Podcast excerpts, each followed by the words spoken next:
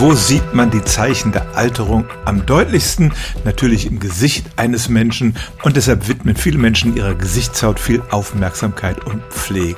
Auf den Hals dagegen achtet niemand besonders, bis man dann eines Tages in den Spiegel schaut und die schlaffe Haut in der Halsregion sieht. Das ist dann ein Zeichen von Alter, das niemand übersehen kann und gegen das man auch nicht viel machen kann, wenn man sich nicht gerade unters Messer legen will. Warum sieht man diese Anzeichen von Alter besonders am Hals? Die Haut ist dort besonders dünn, sie verfügt auch nicht über Talgdrüsen, mit denen sie sich selber fetten kann und wie gesagt wird sie von ihren Besitzern häufig vernachlässigt, zum Beispiel beim Eincremen ausgelassen und auch das hat dann Folgen.